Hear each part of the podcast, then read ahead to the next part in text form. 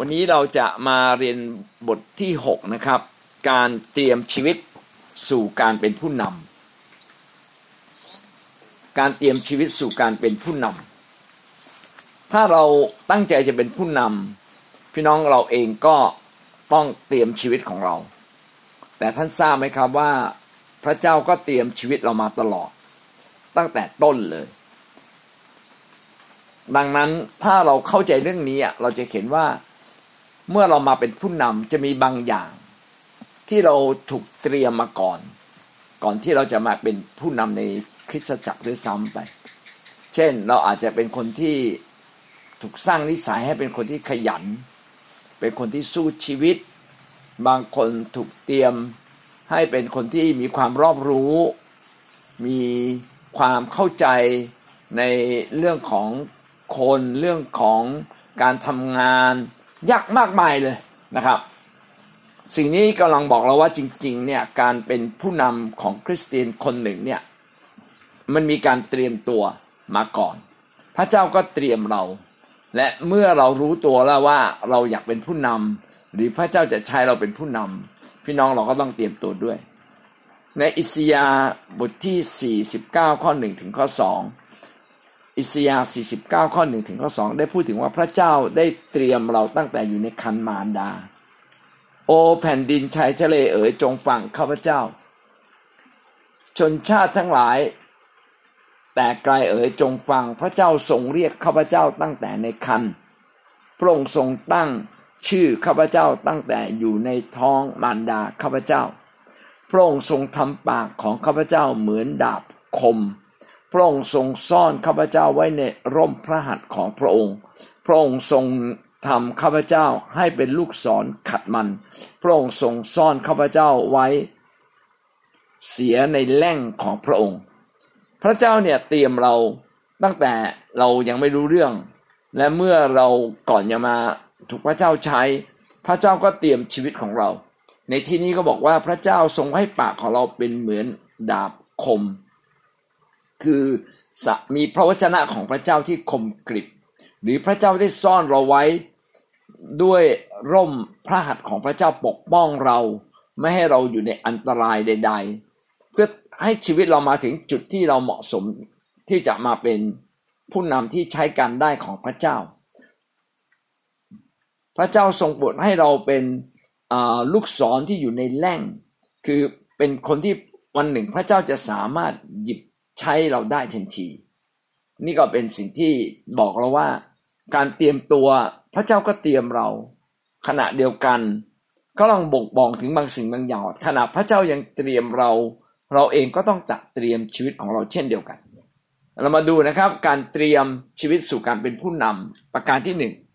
การเตรียมชีวิตเมื่อเราอยากจะเป็นผู้นำเราต้องเตรียมชีวิตอย่างไรบ้างหรือเราเองก็ต้องเตรียมธรรมิกชนคือคริสเตียนต่างๆเพื่อเตรียมพร้อมเขาวันหนึ่งพระเจ้าจะเรียกใช้เขานะเป็นการเตรียมชีวิตเพื่อรองรับในการที่จะมีบทบาทในทางของพระเจ้ามีดังต่อไปนี้ 1.1 นะวางรากฐานด้วยพระวจนะวางรากฐานด้วยพระวจนะคริสเตียนต้องถูกวางรากฐานด้วยพระวจนะเพราะว่าพระวจนะเป็นรากฐานสำคัญของชีวิตคริสเตียนเมื่อเราถูกวางรากฐานพระวจนะชีวิตจะเปลี่ยนชีวิตภายในของเราจะถูกเปลี่ยนก่อน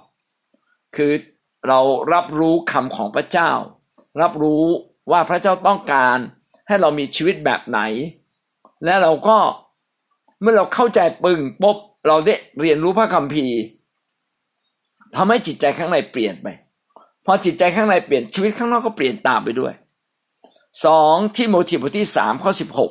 16 2ทิโมธีบทที่3ข้อที่16พระคัมภีร์ทุกตอนได้รับการดลใจจากพระเจ้าเป็นประโยชน์ในการสอนตักเตือนว่ากล่าวการปรับปรุงแก้ไขคนให้ดีและ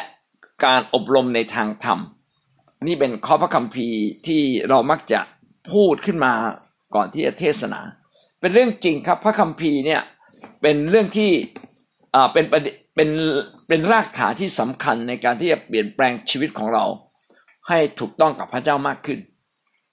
ชีวิตมีพระวจนะนะครับแล้วก็ชีวิตที่อยู่ในพระวจนะก็จะสามารถนำพระวจนะไปสู่ผู้คนมากมายถ้าชีวิตเราไม่มีพระวจนะหรือชีวิตเราไม่ได้อยู่ในพระวจนะเราก็ไม่มีอิทธิพลต่อคนเท่าที่ควรถ้าเป็นอย่างนี้แล้วกำลังบอกเราว่าเลยครับว่าชีวิตเราเนี่ยก็ต้องเรียนรู้พระวจนะอย่างเป็นระบบต้องตั้งใจเรียนตั้งเวลาเรียนต้องเรียนเหมือนกับว่าพระวจนะเป็นสิ่งที่หายากไม่ใช่หาง่ายมัทธิวบทที่7ข้อ24กล่าวว่าเหตุฉะนั้นผู้ใดได้ยินคำเหล่านี้ของเราและประพฤติตามเขาก็เปรียบเสมือนผู้ที่มีสติปัญญาสร้างเรือนของตนไว้บนศิลาการเรียนรู้พระวจนะจึงต้องสามารถเปลี่ยนชีวิตของเราจนกระทั่งเราทำตามพระวจนะของพระเจ้าถ้าเราทำตามพระวจนะของพระเจ้าชีวิตของเราก็มีหลักประกันเห็นไหมเหมือนชีวิตที่สร้างเรือนของตนไว้บนศิลาสมัยก่อนเนี่ยเขาไม่มีเสาเข็มเวลาจะสร้างบ้านเขาก็ต้องหาหินใหญ่ๆมันหนุนแล้วก็เอาเสาตั้งไว้ข้างบนตั้งไว้บนหินที่มั่นคงที่แน่นอยู่กับดินดังนั้นเรือนก็จะแน่นก็จะตั้งมั่นคงอยู่สิ่งนี้เป็นสิ่งที่สำคัญกำลังบอกบางสิ่งบางอย่างกับชีวิตของเราว่าถ้าชีวิตของเราไม่ได้ถูกสร้างอยู่บนหลักการพระเจ้ามันจะงอนแง่นเราจึงต้องเอาหลักการพระเจ้ามาตรวจสอบชีวิตเราทุกเรื่องเลยเพื่อให้หลักการของพระเจ้าเนี่ยปรากฏเป็นจริงในตัวเรายอห์นบทที่15ข้อ7ถึงข้อ8ได้บอกไว้ว่าถ้าท่านทั้งหลายเข้าสนิทอยู่ในเราและถ้อยคำของเราฝังอยู่ในท่านแล้วท่านจะขอสิ่งใดซึ่งท่านปรารถนาก็จะได้สิ่งนั้นพระบิดาของเราทรงได้รับเกียรติเพราะเกียรตินี้คือเมื่อท่านทั้งหลายเกิดผลมากท่านก็เป็นสาวกของเราเมื่อหลักการของพระเจ้าถ้อยคำของพระเจ้าอยู่ในชีวิตของเราเราก็จะเป็นคนที่ใกล้ชิดพระเจ้ากลายเป็นภาชนะที่สามารถรองรับพระพรของพระเจ้าได้อย่างมากเมื่อเรามีชีวิตที่มีเป็นภาชนะพระเจ้าก็ใช้เราและพระเจ้าก็ให้เราเกิดผลมากเป็นการประกาศตัวว่านี่เราไม่ใช่คนธรรมดานะนี่สาวกพระเยซูนะและพระเจ้าก็จะได้รับเกียรติมากผ่านชีวิตของคนที่มีพระวจนะในทางกลับกันคนที่ไม่มีพระวจนะพระเจ้าเนี่ยทำลายเสื่อมเสียชื่อเสียงของพระเจ้ามากเลยเราจึงต้องแต่งตั้งคนที่ชีวิตยินดีเปลี่ยนตามพระวจนะพี่น้องแน่นอนเราไม่สามารถเลือกคนที่เก่งที่สุดดีที่สุดโดยที่ไม่ผิดอะไรเลยมาเป็นผู้นำเป็นอะไรไม่ได้ผู้นำต้องมีคุณสมบัติพิเศษอันหนึ่งก็คือว่าไวแล้วก็ยินดีกลับใจไวต่อบาปสิ่งใดที่ผิดก็ขอพระเจ้าให้ช่วยเราที่เราจะไม่กลับไปทำอีกไม่ตกเข้าสู่การทดลองทำให้เราอ่อนแอไปทำสิ่งเหล่านั้นนี่ก็เป็นหลักการของพระเจ้าว่าเป็นเรื่องที่สำคัญทีนี้เราจะรู้ได้ยังไงว่าผมอยากจะอธิบายว่าพระวจนะของพระเจ้าเนี่ยเป็นอย่างไรพระวจนะของพระเจ้าที่สำคัญนะครับก็จะบ่งบอกถึงลักษณะของพระเจ้าพระเจ้ามีลักษณะอย่างไรพระเจ้ามีน้ำพระทัยอย่างไรพระเจ้ามีพระประสงค์อะไรนะครับอันนี้คือพระลักษณะของพระเจ้ามีพระประสงค์มีแผนงานต่อโลกนี้อย่างไรนะแผนการของพระเจ้าต่อโลกนี้หรือพระประสงค์ก็อันเดียวกันนั่นแหละนะครับนะพี่น้องนอกจากนี้ยังมีพระสัญญา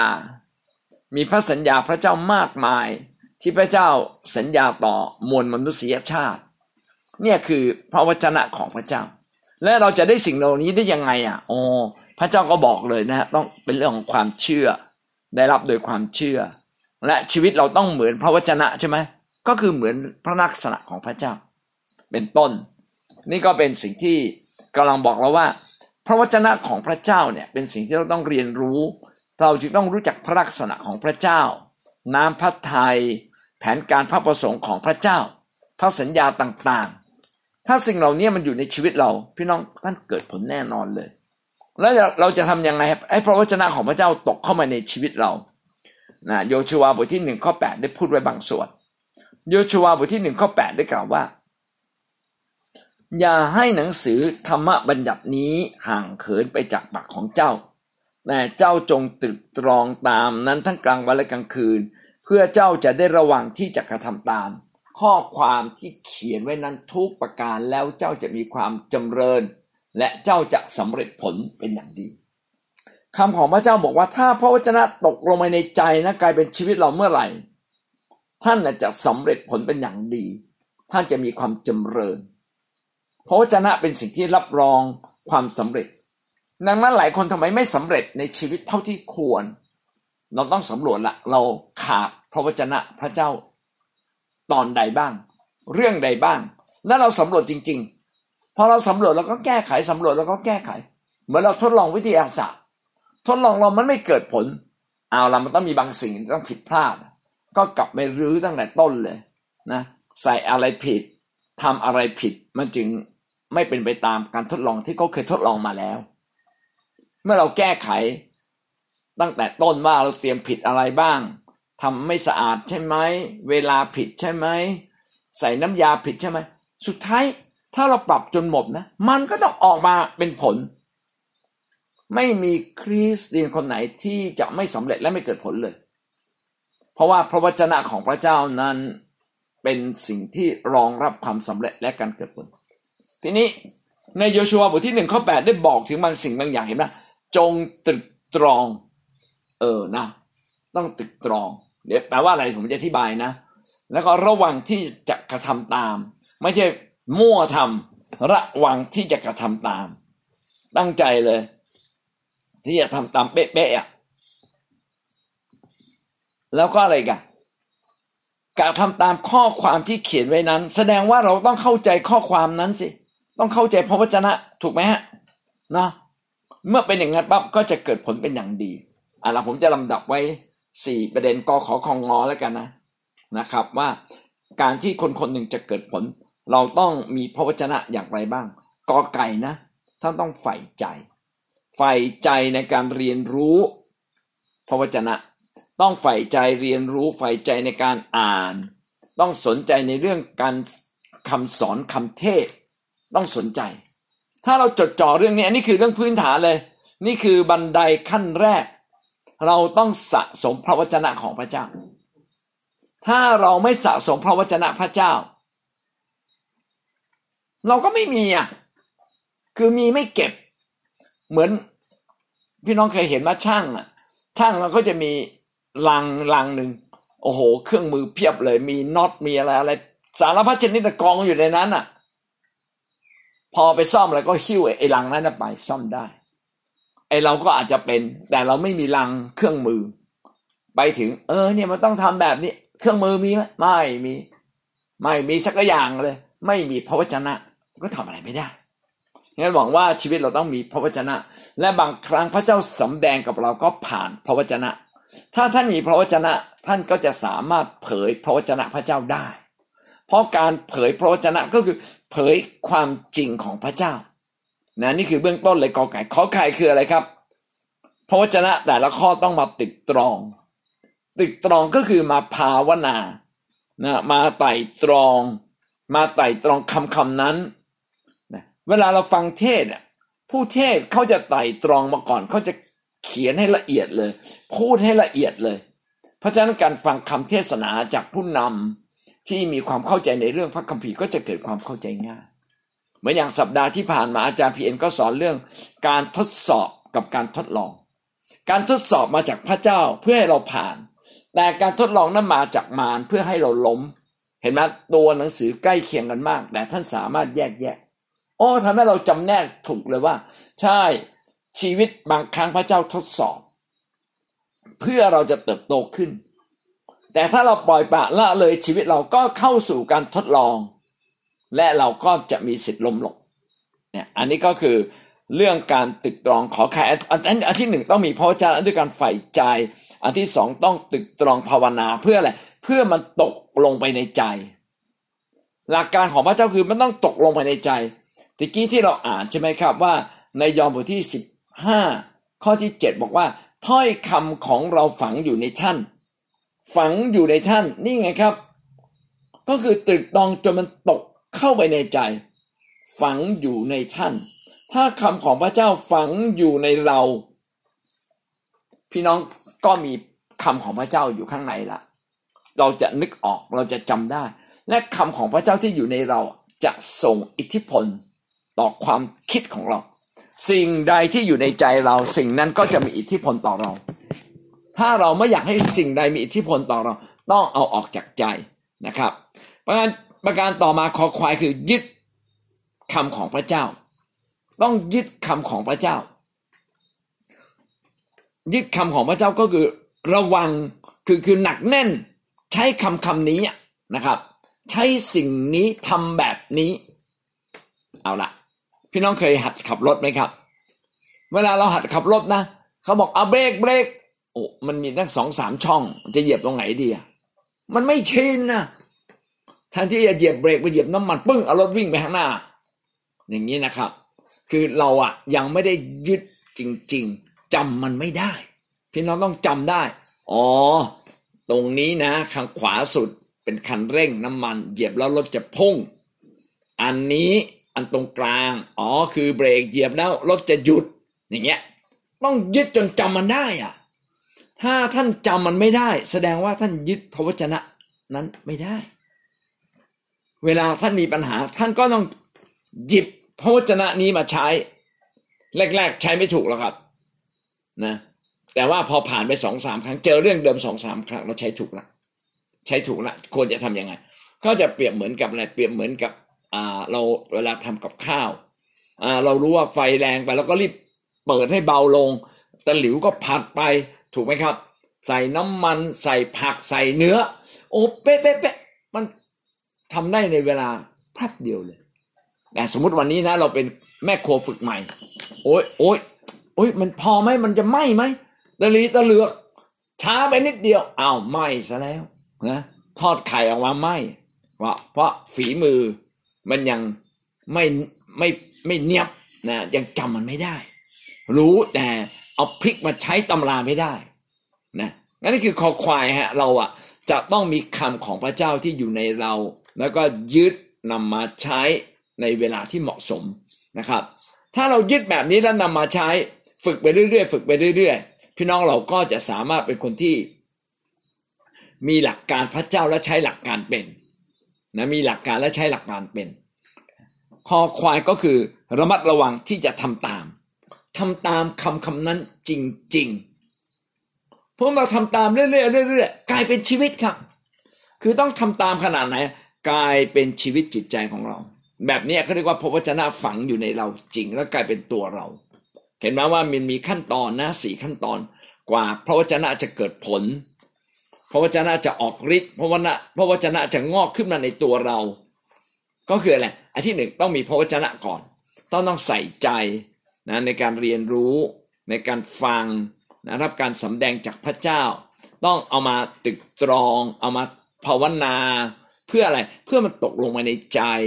ฝังลงมาในใจเราแล้วก็ยังทำอะไรครับยึดพระวจนะไว้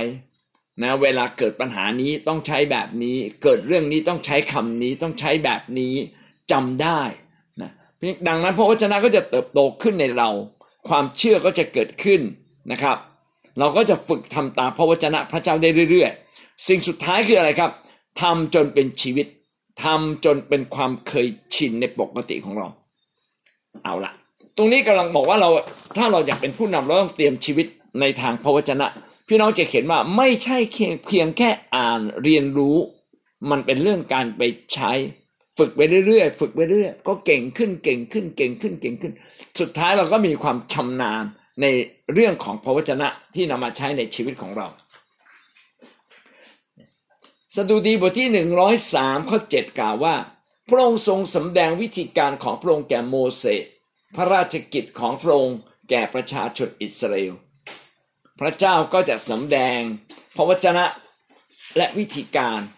ออกมาก็เป็นข้อหนึ่งใช่ไหมฮะเราต้องเรียนรู้ใฝ่ใจในพระวจนะถ้าเราเป็นคนหนึ่งที่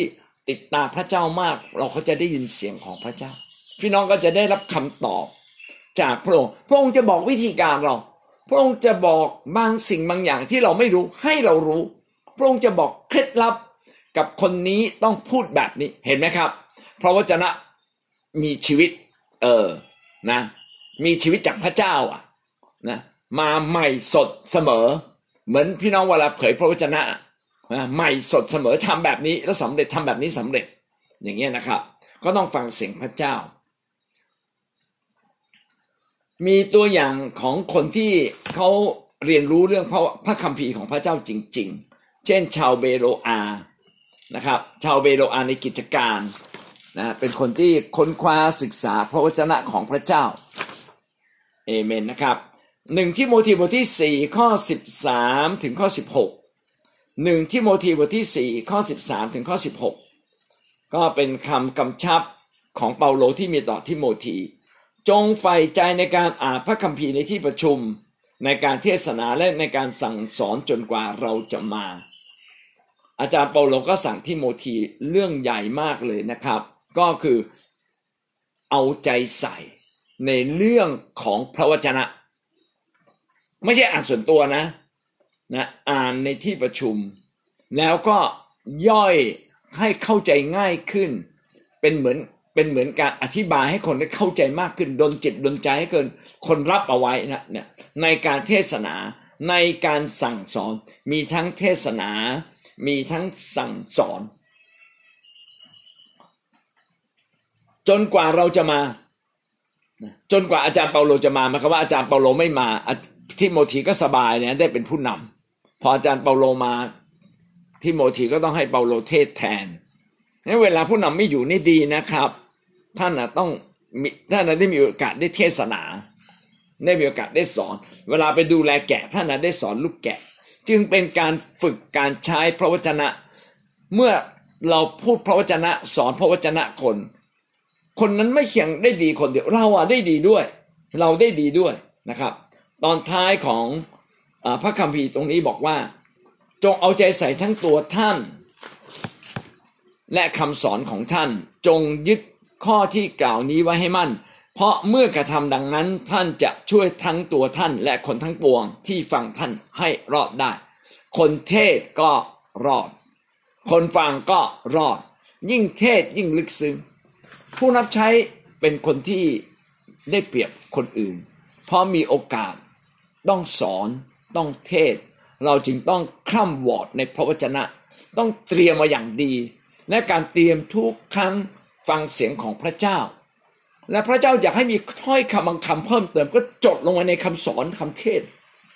เพื่อคำนั้นมันจะได้ไปแทงเข้าไปในใจทั้งตัวเขาและตัวเรานะเพราะฉะนั้นผู้สอนก็รอดผู้ฟังก็รอดพระวจนะของพระเจ้าจึงมีคุณค่ากับเรามากเลยนะครับ2ทิโมธีบทที่2ข้อ152ทิโมธีบทที่2ข้อ15กล่าวว่าจงอุตสาห์สำแดงตนว่าได้พิสูจน์แล้วเป็นคนงานที่ไม่ต้องอายใช้พระวจนะแห่งพระเจ้าอย่างถูกต้องคำว่าคนงานก็คือเรานี่แหละครับผู้รับใช้ผู้รับใช้ที่สามารถเปลี่ยนแปลงชีวิตตามพระวจนะเขาเรียกว่าพิสูจน์แล้วเราถูกพิสูจน์แล้วว่าชีวิตเรานั้นใกล้เคียงกับพระวจนะหรือเป็นเหมือนพระวจนะเป็นคนที่ผ่านการทดสอบทดลองแล้วว่าพระวจนะอยู่ในชีวิตเราจริงๆพระวจนะเป็นชีวิตของเราจริงๆคนที่ไม่เคยผ่านปัญหาจริงพระวจนะไม่หนักแน่นในตัวเขาครับเราอาจจะรักคนที่ทำดีกับเราได้แต่เราจะรักคนที่เขาไม่ชอบเราเขาทำให้เราโกรธโอ้ยากนะมันต้องมีของจริงครับมีของจริงเกิดขึ้นในตัวเราแล้วเราผ่านเมื่อไหร่นะเราโอ้โหนี่แหละครับถูกพิสูจน์แล้วชีวิตที่ถูกพิสูจน์แล้วก็คือชีวิตที่เราเนี่ยได้ผ่านพ้นการทดสอบการทดลองและเรามีชัยชนะพระเจ้าปรารถนาเลยอยากให้เราเป็นคนนั้นแล้วพระคัมภีร์ตรงนี้เขียนไว้ว่าจงอุตสาห์คือต้องพยายามกว่าเราจะเป็นคนที่ชนะให้ชีวิตเราเป็นเหมือนพระวจนะได้ต้องมีความอุตสาหะพยายามสู้ เราไม่ได้สู้กับคนอื่นนะสู้กับใจเราเองสู้กับใจเราสุดท้ายพิสูจน์ได้เลยสำแดงตนคือพิสูจน์ออกมาแล้วใช้ได้เรื่องนี้เราผ่านเรื่องถวายสิบรถก็เหมือนกันทำไมผู้เชื่อบางคนไม่สามารถถวายเพราะเขาไม่ตัดสินใจเขาไม่อุตสาหะพยายามที่จะทำตามถ้าเขาอุตสาหะพยายามที่จะทำตามพระเจ้าก็อวยพรเขาอย่างแน่นอนเลยหลายครั้งเราไม่ผ่านเพราะเราไม่ได้ไว้วางใจเขาไม่ได้ผูกพันจนถูกสร้างชีวิตถ้าคนคนหนึ่งมีความเชื่อมากพอเขาเติบโตขึ้นเขาก็ถูกสร้างชีวิตถ้าเราถูกสร้างชีวิตเรื่องหนึ่งได้เราจะถูกสร้างชีวิตอีกหลายเรื่องเพราะว่ามาจากพื้นฐานจิตใจเหมือนกันจิตใจยอมให้พระเจ้าเคลื่อนข้างไหนไหม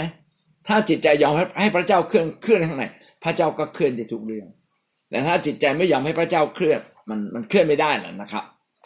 นี่คือเรื่องแรกเลยนะครับวางรากฐานด้วยพระวจนะทีนี้พอเป็นเรื่องสำคัญเราต้องพูดยาวนิดหนึ่งนะ 1.2 นะครับผ่านการทดสอบของพระเจ้าผ่านการทดสอบของพระเจ้าการทดสอบมาจากพระเจ้าการทดลองมาจากมารต้องการทำให้เราล้มอะไรที่เราจะรู้ว่าดีไม่ดีก็ต้องผ่านการทดสอบพระเจ้าก็มีการทดสอบชีวิตเราเสมอนะครับ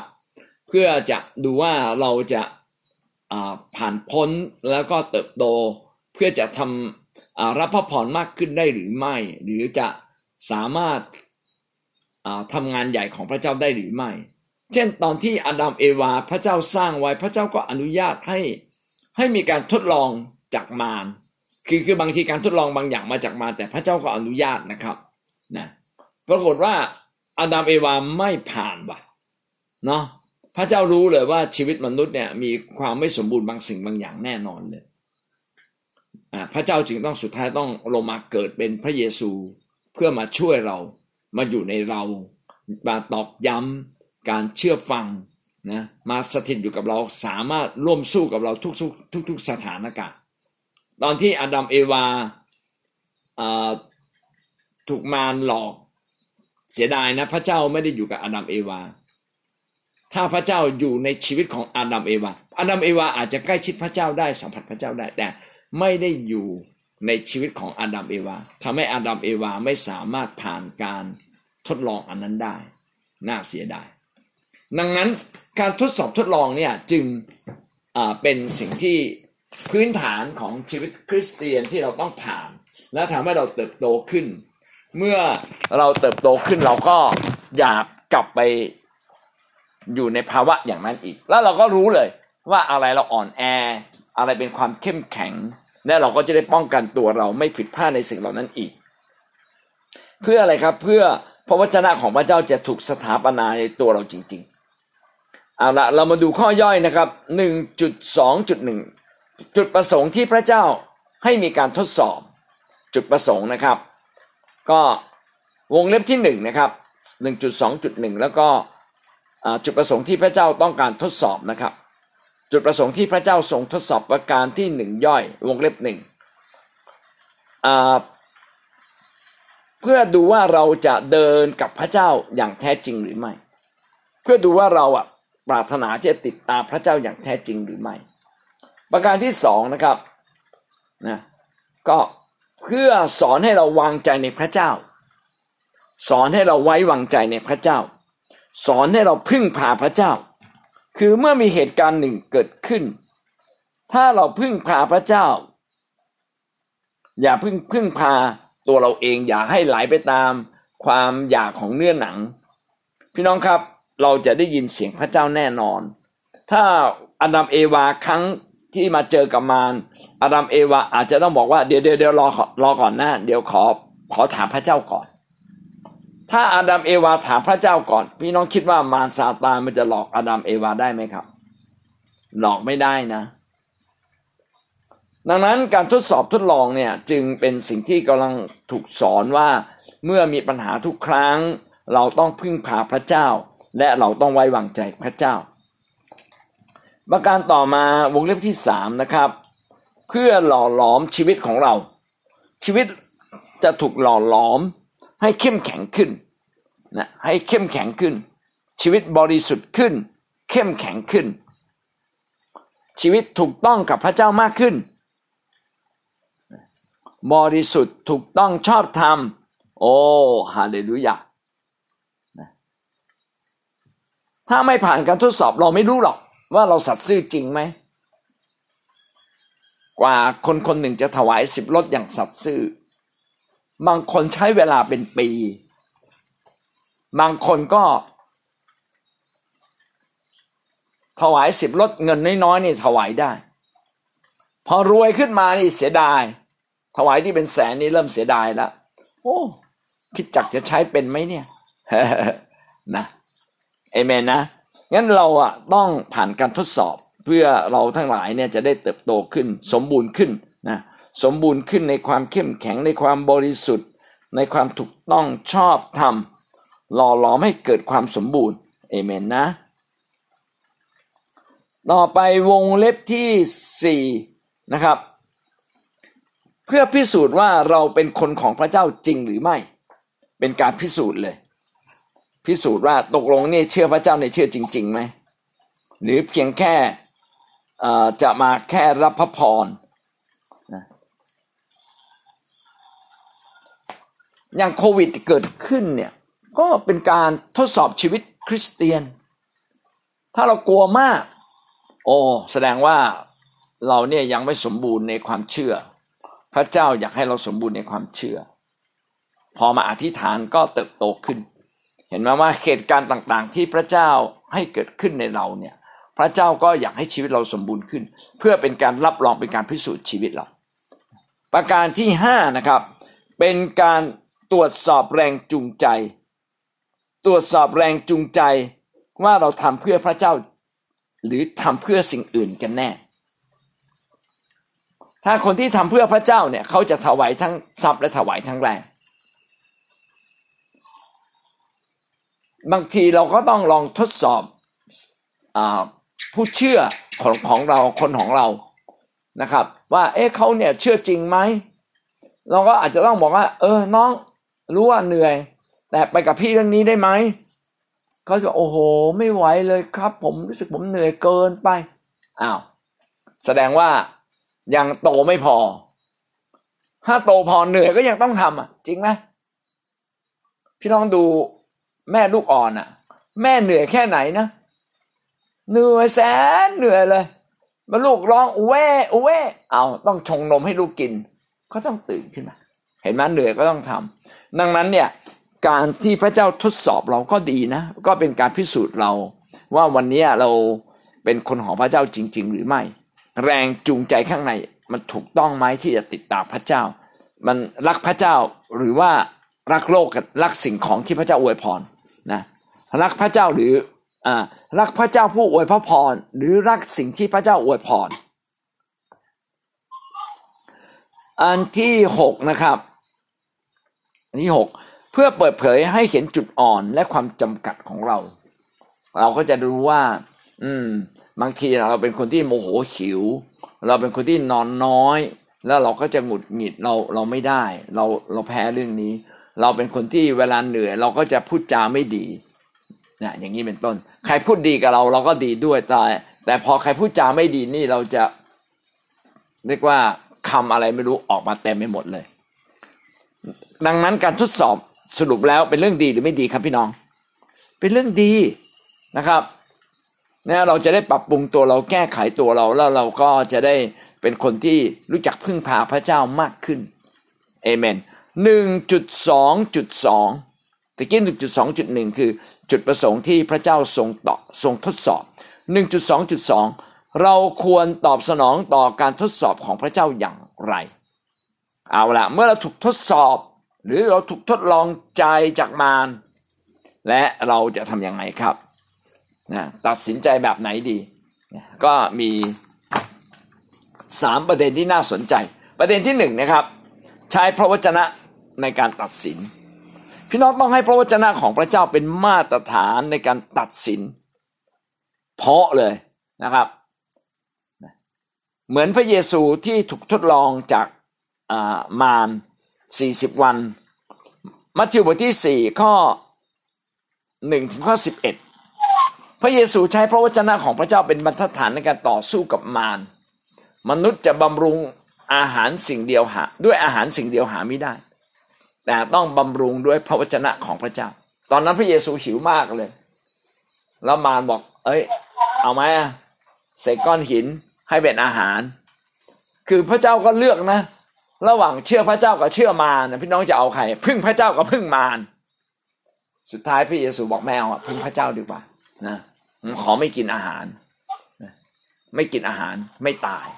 แต่ถ้าไม่กินพระวจนะสุดท้ายตายฝ่ายวิญญาณประการที่สองนะครับยอมจำนนและตายต่อตัวเองเรื่องนี้ก็เป็นเรื่องที่คริสเตียนทุกคนต้องพัฒนาเติบโตขึ้นมาเราจะต้องเป็นคนที่เอาชนะตัวเองนะครับแบกไม้กางเขนตามพระองค์ไปเป็นเหมือนกับว่าชีวิตเก่าเนี่ยตายไปแล้วนะครับมีชีวิตใหม่ในพระคริสต์ยอมละคนที่ตายแล้วอ่ะก็จะถูกล่อลวงไม่ได้ยอมตายต่อตัวเองมาระโกบทที่8ข้อ34นะผู้นั้นเอาชนะตัวเองและรับกางเขนของตนแบกและตามเรามาเราต้องเอาชนะตัวเราเองให้ได้ทีนี้ถ้าเราไปถูกทดลองใจคือมันเกินกำลังเราอ่ะพี่น้องก็จะพลาดงั้นดีที่สุดเลยก็ต้องระมัดระวังไม่เข้าสู่การทดลองอย่างผู้ชายเนี่ยก็ถ้าเป็นเรื่องเพศก็เขาก็บอกไว้ชัดเลยนะครับอย่าไปดูหนังโป๊เลยดูทีไรเนี่ยจิตใจมันหวั่นไหวไม่หมดนะเผลอพลาดพลั้งได้อย่างเงี้ยเป็นต้นเราก็ไม่เข้าไปนะเราก็ถึงวัยหนึ่งที่เราควรจะแต่งงานเราก็ดูว่าใครเหมาะสมกับเราแล้วเราก็แต่งถูกไหมฮะถ้าเราทนไม่ได้อดคือสู้เรื่องนี้สู้ยากเราก็แต่งเสียก็ดีกว่าอย่างนี้เป็นต้นถามว่าผิดไหมไม่ผิดนะครับแต่เราควรจะเลือกใครเลือกคนที่เขารักพระเจ้าไปกับเราได้เพื่อสามารถสนับสนุนในการเดินกับพระเจ้าในระยะยาวได้อันนี้ก็เนี่ยเมื่อเกิดอะไรขึ้นเนี่ยพี่น้องก็ต้องยอมตายต่อตัวเองถ้าอะไรเราไม่ชนะก็กลับมาเริ่มใหม่ครับเราต้องเปลี่ยนแปลงอะไรบ้างนะตัดสินใจที่จะเปลี่ยนแปลงจดขึ้นมาเลยว่าเราต้องเปลี่ยนแปลงอะไรบ้างนี่ก็เป็นสิ่งที่สำคัญมากผมก็บอกกับผู้เชื่อใหม่จำนวนมากแล้วก็จริงๆพวกเราที่เป็นผู้นำแล้วหรืออยากเป็นผู้นำก็ต้องทำแบบนี้นะครับเราควรจะมีสมุดส่วนตัวเล่มหนึ่งเป็นสมุดส่วนตัวนะจดถึงสิ่งที่เราต้องแก้ไขชีวิตนะโมโหง่ายเอาแล้วกดอีกแล้วเนี่ยวันนี้กด3รอบเอาจดเลยท่านกด3รอบนะขอพระเจ้าช่วยจะได้ไม่โกรธเพราะเมื่อเราเอาสิ่งเหล่านั้นมาอธิษฐานเรื่อยๆชีวิตเราภายในก็จะเติบโตขึ้นและสุดท้ายเราก็จะชนะตัวเราเองได้ก็เป็นสิ่งที่สำคัญนะครับประการที่3นะในเราตอบสนองอย่างไรนะตอบสนองด้วยการเอาพระวจนะนำหน้าในการตัดสินใจยอมตายต่อตัวเองยอมจำนนนะฮะแบกกางเขนเอาชนะตัวเองให้ได้ประการที่3นะครับจ่ายราคาด้วยการเชื่อฟังยินดีจ่ายราคาด้วยการเชื่อฟังจ่ายราคาก็คือต้องสูญเสียบางสิ่งบางอย่างเพื่อที่จะรักษาการเชื่อฟังไว้ไม่มีใครนะครับจะได้รับอะไรโดยที่ไม่ต้องสูญเสียบางสิ่งบางอย่างบางทีต้องสูญเสียก่อนเช่นอดหลับอดนอนเพื่อให้ได้มาอย่างพี่น้องเวลามาเรียนเนี่ยพี่น้องก็รู้เลยว่าโอ้โหมันเหนื่อยนะนี่เพิ่งทำงานมาเสร็จยังต้องมาเรียนแต่เรายินดีจ่ายราคาเพื่อที่จะรับพระวจนะดังนั้นเนี่ยการเชื่อฟังไม่ใช่เชื่อฟังเมื่อเราสามารถเชื่อฟังอย่างสบายๆการเชื่อฟังที่แท้จริงคือมันยากลำบากแล้วอย่างเชื่อฟังนี่แหละการเชื่อฟังที่แท้จริงแบบนี้เขาเรียกว่าเราเนี่ยจะเป็นคนหนึ่งที่พบความสำเร็จยินดีจ่ายราคายินดีเหยียดตัวเองออกไปยินดีจ่ายทรัพย์ออกไป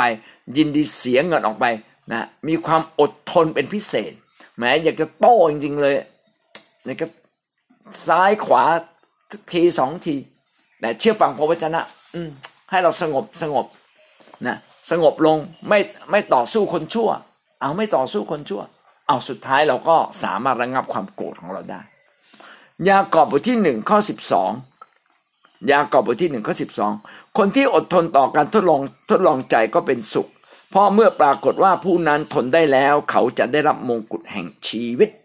เนี่ยเราจึงต้องอดทนต่อการทดลองต่อการทดสอบต่างๆมากมายนะครับจริงๆเขาบอกคำนี้ไม่ใช่คำว่าทดลองใจเพราะว่าทดลองใจกับทดสอบใจไม่เหมือนกันนะครับคำนี้มาจากคำว่าทดสอบแต่ภาษาไทยแปลเป็นทดลองคนที่อดทนต่อการทดสอบใจก็เป็นสุขเพราะเมื่อปรากฏว่าผู้นั้นทนได้แล้วเขาก็จะได้รับมงกุฎแห่งชีวิตเมื่อเราสามารถทนต่อความเรียกร้องใจที่เรียกร้องแห่งบาปเราได้ชนะได้พี่น้องเราก็เติบโตขึ้นนะการชนะใจคนอื่นก็ไม่เท่ากับเราชนะใจตัวเราเองการข่มใจเราลงได้พี่น้องพระคัมภีร์ในสุภาษิตเขียนไว้เลยเราตีเมืองได้ชนะข้าศึกได้แต่ถ้าเราชนะตัวเราไม่ได้ชนะใครไม่ได้หรอกครับเอเมนนะวันนี้ก็เอาข้อเดียวนะครับเพราะว่าเป็นรากฐานที่สำคัญที่สุดก็ว่าได้นะครับเรื่องของพระวจนะก็เลยไล่ยาวเลยทำให้เราเกิดความเข้าใจ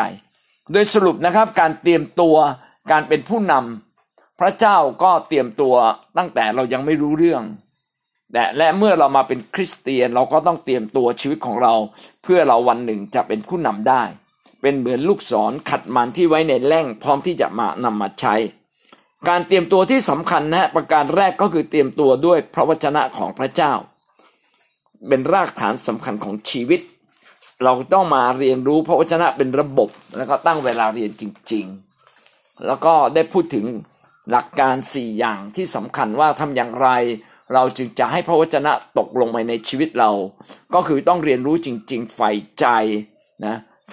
แล้วก็สะสมพระวจนะต่อมาก็คือนำพระวจนะนั้นมาตรึกตรองมาภาวนาหรืออาจจะอธิษฐานนะครับเราไม่ได้พูดประเด็นนี้ไปหรือเอามาอธิษฐานเมื่อเราพระวจนะเนี่ยมาตรึกตรองภาวนามาอธิษฐานมันก็ตกลงมาในใจเราต่อมาก็คือเรื่องยึดพระวจนะเอาคำนั้นนะมาใช้มาตั้งใจใช้ทีละเรื่องนะครับมากระทำเอาประพฤติตามสุดท้ายคืออะไรครับใช้จนเป็นชีวิตมันก่อขึ้นมาเป็นสิ่งใหม่ในตัวเราพี่น้องถ้าเราทำแบบนี้ได้แสดงว่าชีวิตเราเปลี่ยนแปลงได้เอเมนนะครับต่อไปเมื่อเราเปลี่ยนแปลงแล้วแต่ว่าพระวจนะอาจจะยังไม่ลงรากลึกจริงๆถ้ายังไม่ผ่านการทดสอบ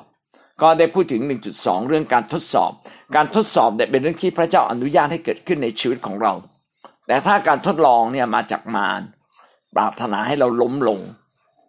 มันใกล้เคียงกันมากเอเมนนะครับจุดประสงค์ที่พระเจ้าต้องการทดสอบเราโดยสรุปโดยหลักๆก็คือว่าพระเจ้าอยากพิสูจน์ชีวิตเราและพระเจ้าอยากให้เราเติบโตขึ้นพระเจ้าอยากให้เรารู้ว่าเรามีจุดอ่อนอะไรบ้างเราจะได้แก้ไขนะเอเมนแล้ว 1.2 นะครับเมื่อเราอยู่ในภาวะถูกทดสอบเราต้องทำอย่างไรก็ต้องใช้พระหลักการความจริงคือพระวจนะมาตัดสินใจนะเป็นเครื่องมือในการตัดสินใจชีวิตของเราทุกครั้งเราต้องยินดียอมจำนนตายต่อบาปนะตายต่อบาปตายต่อตัวเองแล้วเราก็จะสามารถชนะได้และสิ่งสุดท้ายก็ยินดีเชื่อฟังการเชื่อฟังหมายว่าการตัดสินใจทำตามนะบางทีอาจจะเจ็บปวดก็ต้องยอมถ้าเราตัดสินใจไม่ตัดสินใจในภาวะที่ยากลำบากก็เท่ากับว่าเราไม่ได้เชื่อฟังจริงๆเราไม่ใช่คนที่เชื่อฟังเราเป็นคนที่เชื่อฟังแบบสบายใจเราไม่ได้เป็นคนที่เชื่อฟังแบบตั้งใจเดินติดตามพระเจ้าเอเมนนะงั้นวันนี้ก็จะมีแค่นี้นะครับเดี๋ยวต่อไปมันจะเป็นยาวไปนิดหนึ่งเอาเป็นว่างวดหน้าพรุ่งนี้เราพูดกันใหม่อีกทีนึงเอาละวันนี้ท่านได้เรียนรู้สิ่งใหม่อะไรบ้างครับเชิญครับท่านได้เรียนรู้สิ่งใหม่อะไรบ้างนะเราจะตัดเตรียมชีวิตของเราอย่างไรทำอย่างไรให้พระวจนะของพระเจ้ากลายเป็นส่วนหนึ่งในชีวิตของเราอาจารย์ทวนคำถามมาอีกรอบเลยค่ะอาจารย์พระวจนะนะคะนอกจากใส่ใจอ่ะมันยังไม่พอคือต้องตรึกตรองอะค่ะก็คือเอาพระวจนะคำพระเจ้าอะค่ะมาตรึกตรองภาวนาให้ตกลงไปในใจเรานะคะเพราะแค่รู้ แล้วไม่ได้ตกลงไปในใจเราอ่ะพอถึงเวลาถึงสถานการณ์ปุ๊บอ่ะเราก็ลืมไปอะค่ะอาจารย์แต่ถ้าเกิดว่าพระวจนะคำพระเจ้าอ่ะเราได้นำมาภาวนานำมาตรึกตรองคือนำมาตรึกตรองอ่ะให้ลงลึกตกลงไปในใจเราอ่ะเราก็คือจะจำพระวจนะคำนั้นได้เราจะรู้ว่าพระเจ้าพูดอะไรกับเราและให้เราอ่ะปฏิบัติตัวยังไงแล้วก็ปฏิบัติไม่ได้ค่ะปฏิบัติได้หรือไม่ได้อ่ะขึ้นอยู่กับตัวเราด้วยนะคะว่าเราอ่ะจะยอมตายกับตัวเองหรือเปล่าถ้าเรายอมตายกับตัวเองคือเรายอมตายเพื่อเป็นขึ้นมาถ้าเรายอมตายกับตัวเองอะค่ะยอมคือยอมยกชีวิตยอมจิตวิญญาณอะไรยกให้พระเจ้าอ่ะถวายกับพระเจ้าหมดยอมคือยอมตายตัวเองเราก็สามารถทำได้แต่ถ้าเกิดไม่ได้จริงๆนะคะเราก็ต้องภาวนาแล้วก็ขอพระวิญญาณบริสุทธิ์นะคะช่วยเราเพราะแรงกำลังของมนุษย์อ่ะเราไม่สามารถชนะได้ในบางสิ่งบางอย่างนะคะแต่ถ้าเกิดเราพึ่งพาพระวจนะคำพระเจ้าเราก็สามารถเอาชนะสิ่งนี้ได้แล้วก็สิ่งที่เราทำไม่ได้นะคะพระเจ้าก็จะทดสอบเราค่ะถ้าเราทำไม่ได้เราก็จะทำไม่ได้อยู่ตรงนั้นนะคะเราก็ไม่ผ่านสักทีนึงแต่ถ้าเกิดว่าเราภาวนากับพระเจ้าบอกขอพระเจ้าขอลูกผ่านเรื่องนี้ขอลูกผ่านเรื่องนี้เราก็จะมีแรงกำลังจากพระวิญญาณบริสุทธิ์ที่เราจะสามารถเอาชนะเรื่องนี้ได้เบื้องต้นนะคะก็คือว่าเราต้องตัดสินใจที่จะเอาชนะมันจริงๆหรือเปล่าค่ะเรายอมตายกับสิ่งนั้นหรือเปล่าเรายอมแลกหรือเปล่าเรายอมเพื่อพระเจ้าจริงๆหรือเปล่าค่ะอาจารย์เอเมนดีมากเลยทำให้พระวจนะคำของพระเจ้านั่นเกิดขึ้นในชีวิตเราจริงๆได้เอเมนค่ะครับอยากจะอธิบายตรงนี้นิดหนึ่งนะครับพระวจนะพระเจ้าเป็นเหมือนเข็มทิศเป็นเหมือนเข็มทิศชี้ทางความจริงกับเรานะพระคัมภีร์บอกว่าพระวจนะเป็นเหมือนโคมสองเท้าเป็นเหมือนโคมไฟเวลาสมัยก่อนนะเวลาเราเดินนะต้องมีถือโคมไปข้างหน้าเรานะแล้วเราก็เดินตามทางถ้าเราภาวนาพระวจนะหมายความว่าเราอะได้พยายามปลูกฝังไว้ในใจเราขบคิดทบทวนพิจารณาเพื่อมันตกลงไปในใจเรานะครับแต่ถ้าเราเห็นว่าเราอยากเห็นมันเกิดขึ้นจริงๆก็ไม่เพียงแต่ภาวนาก็ต้องเอาคำของพระเจ้านี้มาอธิษฐานการที่เรามาอธิษฐานเอาคำของพระเจ้าเนี่ยมาอธิษฐานก็เป็นเหมือนกับการปลูกฝังการมันเป็นวิธีการหนึ่งการอธิษฐานก็เป็นวิธีการหนึ่งที่จะช่วยทำให้พระวจนะของพระเจ้าลงลึกลงมาในใจเราก็เลยสังเกตเห็นไหมว่าเวลาพี่น้องอธิษฐานเอาพระวจนะพระเจ้ามาอธิษฐานนะชีวิตก็จะเปลี่ยนตามพระวจนะนั้นเลยเอเมนครับจะเพิ่มเติมให้นิดหนึ่งนะครับเชิญท่านต่อไปครับนะได้ข้อคิดอะไรบ้างครับในที่สุดถ้าเราทำแบบนี้ตลอดทำแบบนี้เรื่อยๆเนี่ยมันก็จะเป็นลักษณะชีวิตของเราทีนี้มันจะกลายเป็นธรรมชาติของเราในการที่เป็นถ้อยคำของพระเจ้ามันจะฝังลงไปในชีวิตของเราเองเมื่อบางทีเราอ่านแต่ถ้าเราไม่ได้เข้าไปสู่ประสบการณ์จริงเนี่ยเราก็จะไม่เกิดความเข้าใจลึกซึ้งในพระคำตอนนั้นทีนี้เมื่อเราอ่านบอกว่าโอ้พระเจ้าบอกว่าถ้าเชื่อเราจะเห็นความยิ่งใหญ่ของพระเจ้าเนี่ยแค่เราอ่านเนี่ยเรายังไม่รู้สึกตื่นเต้นแต่ถ้าเวลาเราเจอเข้าไปในสถานการณ์จริงเราจะเข้าใจว่าโอ้นี่แหละมันยิ่งใหญ่พระเจ้ามันยิ่งใหญ่แบบนี้พระเจ้ายิ่งใหญ่จริงๆหรือว่าเรื่องการอัศจรรย์รักษาโรคเนี่ยแค่เราอ่านเนี่ยบางทีเราเองอาจจะไม่รู้สึกว่ามันตื่นเต้นแต่ถ้าเมื่อเราเจอกับตัวเองเมื่อเราหายโรคเมื่อเรารับการรักษาเนี่ยคือเริ่มต้นจากการที่เราเชื่อถ้อยคำของพระเจ้าก่อนแล้วก็เราต้องอธิษฐานของพระเจ้าให้เรามีประสบการณ์ที่พระเจ้าจะพาเราเข้าไปลึกลงไปในประสบการณ์ที่เป็นประสบการณ์ที่สดใหม่แต่ละวันเพื่อเราจะได้นำถ้อยคำของพระเจ้าที่พระเจ้าพูดหรือมีคำสัญญามากมาย7,000ประการที่เรายังไม่ได้รับเนี่ยแต่เราบอกว่าเราอยากได้รับเนี่ยอย่างที่น้องครูบอกว่าทำงานแทบเป็นแทบตายหามรุ่งแต่ทำไมยังไม่มีสักทีสิ่งนี้ข้าพเจ้าก็เคยผ่านมาแล้วนะคะข้าพเจ้าเนี่ยเคยทำงานแบบเป็นลูกน้องเขานะตอนนั้นเงินเดือนแค่ 4,000 บาทแต่วันนี้พระเจ้าก็ยกขึ้นผ่านการทำธุรกิจซึ่งมีร้านถึง2ร้านถามว่ามันมาได้ยังไงคือมันมาจากตรงนี้มันต้องมาจากฝ่ายวิญญาณก่อนพระเจ้าบอกว่าพระคำพระเจ้าบอกว่าจงแสวงหาแผ่นดินและความชอบธรรมของพระเจ้าก่อนแล้วพระเจ้าจะเพิ่มเติมสิ่งทั้งปวงให้ข้าพเจ้ามาเข้าใจพระคำตอนนี้ก็ขอเมื่อวันหนึ่งข้าพเจ้าเข้าใจก็ต่อเมื่อว่าชีวิตฝ่ายวิญญาณต้องเจริญเติบโตก่อนถ้าเราทุ่มในเรื่องฝ่ายวิญญาณทุ่มเรื่องงานรับใช้ ทุ่มเรื่องการที่จะแสวงหาพระเจ้าเก็บเกี่ยวในฝ่ายวิญญาณก่อนเนี่ยฝ่ายร่างกายมันจะตามมาเองมันจะมั่งคั่งเองโดยที่เราไม่ต้องไปทำให้มันเหน็ดเหนื่อยแทบเป็นแทบตายแต่เรามาลงทุนลงแรงในอาณาจักรพระเจ้าแล้วเดี๋ยวฝ่ายร่างกายมันจะตามมาพระเจ้าก็ใช้ความรู้ความสามารถของเราเองหรือว่าจะพึ่งพาพระเจ้าพระวจนะแล้วก็สิ่งที่ตามมาหลังจากนั้นก็คือพึ่งพาพระวจนะพระเจ้าพึ่งพาพระเจ้าค่ะอธิษฐานขอพึ่งพากำลังจากพระเจ้าอันนี้คือส่วนได้ค่ะก็คือต้องให้รู้ก่อนรู้แล้วตัดสินใจแล้วพึ่งพาพระเจ้าค่ะนี่คือสิ่งที่เอเมนให้พระวจนะของพระเจ้าชี้นำเรานะแล้วก็เราก็ตัดสินใจตามสิ่งที่พระเจ้าชี้นำเราดีครับ